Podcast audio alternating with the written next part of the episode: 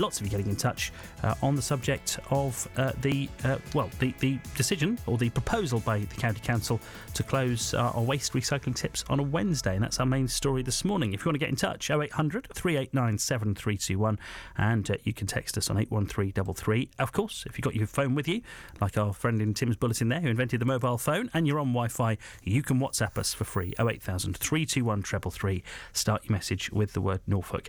Let's return to our top story then, and Norfolk County Council is looking at making uh, 13 million pounds worth of cuts next month. This is uh, the first part of a bid to balance its books. Uh, the authority needs to find ways to bridge a 60 million pound gap in its budget in the next financial year. Some of the ideas that are being considered are closing recycling centres in the county on Wednesdays, as well as reviewing the mobile library service. Uh, we'd like your thoughts on those two things uh, this morning. It is the, uh, the the idea of shutting our waste recycling centres on Wednesdays that we are focusing on this morning. Uh, Stefan Aquarone is the Liberal Democrat county uh, county councillor for Melton Constable. Uh, Stefan, good morning. Thanks for joining us. Good morning. How are you? All right, thank you very much. Now, um, before we talk about these proposals in, in detail, there's no doubt that Norfolk County Council's got a lot of money to save. So something's going to have to give, isn't it? Something's going to have to change. We have to accept that. Well, I'm not sure that we do. I think we should be really, really clear about the cause of the problem here, Chris. And I should say, for your listeners' benefit, I'm not in charge of the county council. I'm in opposition. So I'm distraught to hear these proposals, many of which we've campaigned hard to stop being cut last time around. Mobile libraries, in particular, are critical in reducing isolation in our rural communities. But the, the background to this, this isn't just about, oh, we might shut the recycling centres for a bit on a Wednesday, which obviously is ridiculous. But this is this is caused by an enormous, colossal case of financial mismanagement on the county council. And it's no surprise that, that they're not willing to defend this or come on and explain it because I've, I've seen this happen over the last four and a half years. When you max out a credit card, I don't know if you've ever been in the unfortunate position of doing this, when you get to close to the limit, the money it costs you in interest starts to tip you over the edge or in danger of tipping you over the edge. You run out of space.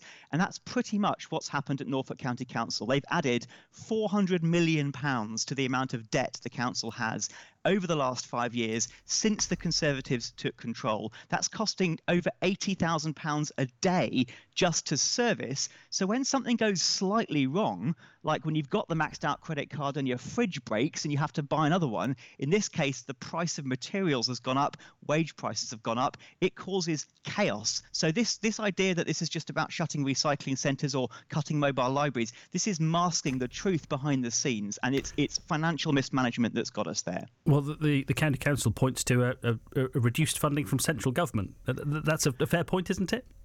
It, it is a fair point, and I have to say I would sympathise with anybody having to deal with this government and its ideological obsession with removing control and power and money from local councils. I do understand that. The the irony is, of course, it's the same party in charge. So it begs the question: What is the point of Norfolk Conservatives if they can't stand up to a Conservative government and get what Norfolk needs? But there are different ways of doing this. Norfolk County Council has doubled the amount of debt since it, since the Tories took power uh, and is now in this precarious situation.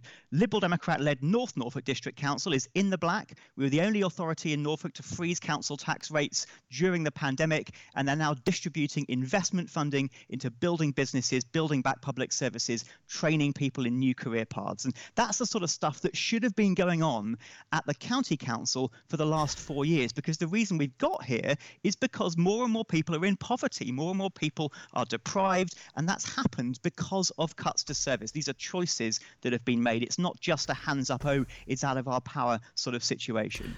But no matter how we got to this position or how the county council got to this position, this is the position we are in. So from here, is there anything that the county council could do differently other than looking again at some of the services it provides? Because again, sixty million pounds is a lot of money to try to find this is just going to get worse and worse unless a different approach is taken. And I've been in business and in running businesses where there have been problems and you, you run out of money and you have to step back and look at the longer term and make a proposal to your investors. And in this case, I think Norfolk should be going to government saying we're about to fall over the edge and, and say that some of the things, quite reasonably, I do understand, have been outside the council's control. The, the cost of living crisis, the rising wages, inflation, material costs, those are big parts of the problem. And clearly, that's not a political uh, or it's not a locally caused political problem anyway. Um, but but you would be, I would be standing back and saying, right, what do we need to do to change the direction of this? We've been talking about cuts of multi-million pounds every year. They haven't worked. They've made the problem worse. So I think it's a case of going to government, being honest and and candid and saying this isn't working, we need help, but this is our long term plan. This is how we're going to invest in skills, in rural economy, in public transport to build Norfolk up again, get her back on her feet, and uh, and start to increase business rates because that's part of the problem. If you have a weak performing economy, you don't collect as much money through business rates, and that leads to another problem down the line. So just cutting things right now, even if I could come up with something that I thought, ah, that doesn't need to happen. There's 60 million quid there. That's not the right thing to do when your back's against the wall and they're nearly at the level where it's illegal for them to borrow anymore. This needs a longer term plan. Would shutting recycling centres on a Wednesday have a negative impact in, in any way? Well, it would, of course. And if if we were only talking about recycling centres, which we're we're clearly not in this situation, we're talking about our local authority and how they've been mismanaged and doubled their debt over five years. If we were just talking about recycling centres, then I'm I'm so disappointed to hear this. The county council keeps telling us that it's got an environmental policy that it's committed to. We're already skirting around the bottom of the national table for recycling rates. They're below 60%. Clearly, shutting recycling centres on any day of the week is going to reduce the amount of recycling. But as your previous speaker from the Country Land and Business Association said, it's going to reduce, it's going to result rather in more fly tipping. What's going to happen if you've loaded up your car, you've turned up on a Wednesday, and you can't get into the household waste recycling centre? Most of us would go home and unload it all and laboriously wait for the next random window of opportunity to appear. But some people, let's face it, are just going to stick it in the nearest verge. And when it's on private land in particular, it doesn't show up in any of the statistics. So landowners are forced to pay for the price. What about job cuts at, at, the county council? Have you heard any detail about those? Because it, it, the, the, the, the, proposal about shutting recycling centres one day a week would, would save two hundred thousand pounds. That there's a lot more to, to find. So, uh, job cuts at County Hall.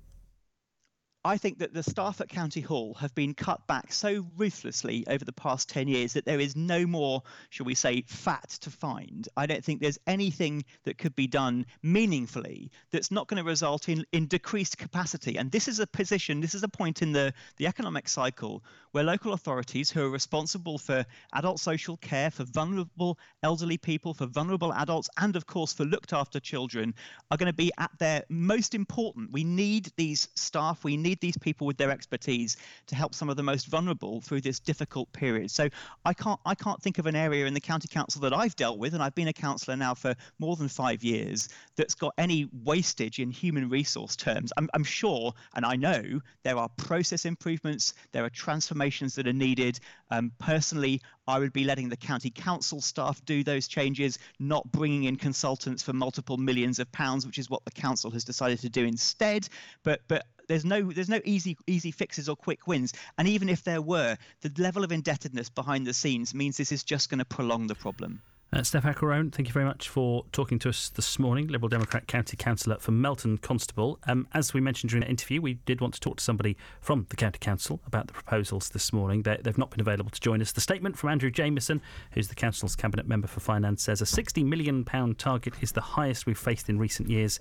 It makes sense to start the process now with an initial range of proposals.